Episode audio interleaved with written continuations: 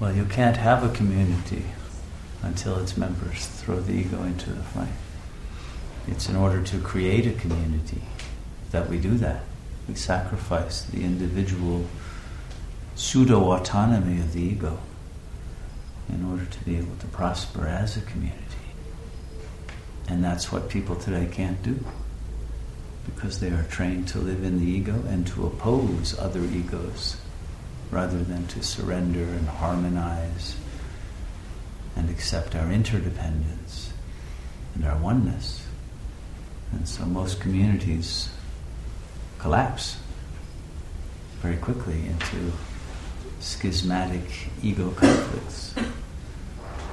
And this includes nations and international orders, and at every level this happens, down to marriages and families and individual egos that break apart.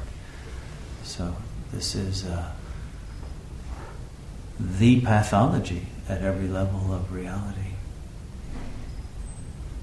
And it happens because the ego cannot accept reality. It cannot accept death. It cannot accept its own falseness and contingency. And it recognizes no higher authority or no higher meaning of its life. And it's only when the ego has been humbled. You know, every, every religion has some equivalent of circumcision. Some have it only for the boys, some have it for the girls. I'm not saying it's a great idea to have it, but it is symbolic of the circumcision of the heart. You'll see that in many Christian and other texts. What does that mean? The heart must be humbled. The, the psychoanalysts have the same idea, and they call it symbolic castration. Goes a little further, even circumcision. Take out the whole thing. But they don't take out the whole ego. But that's what has to happen.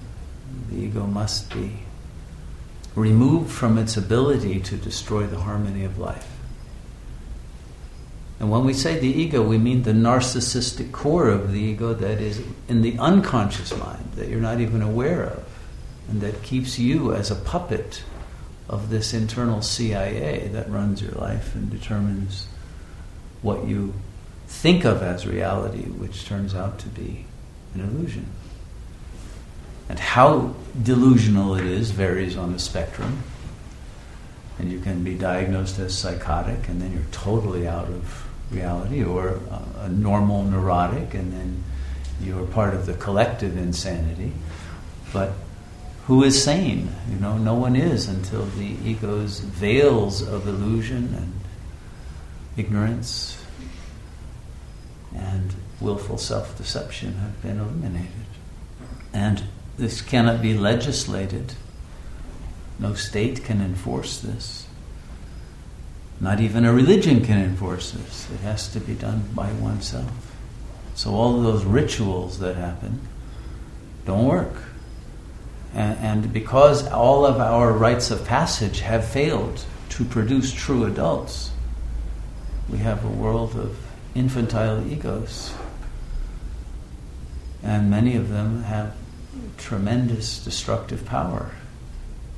And egos have no social concern, have no interest in what's going to happen after they die, so they don't care if they leave a world that is filled with pollution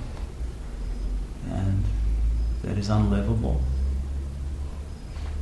And that's the hell realm we're in.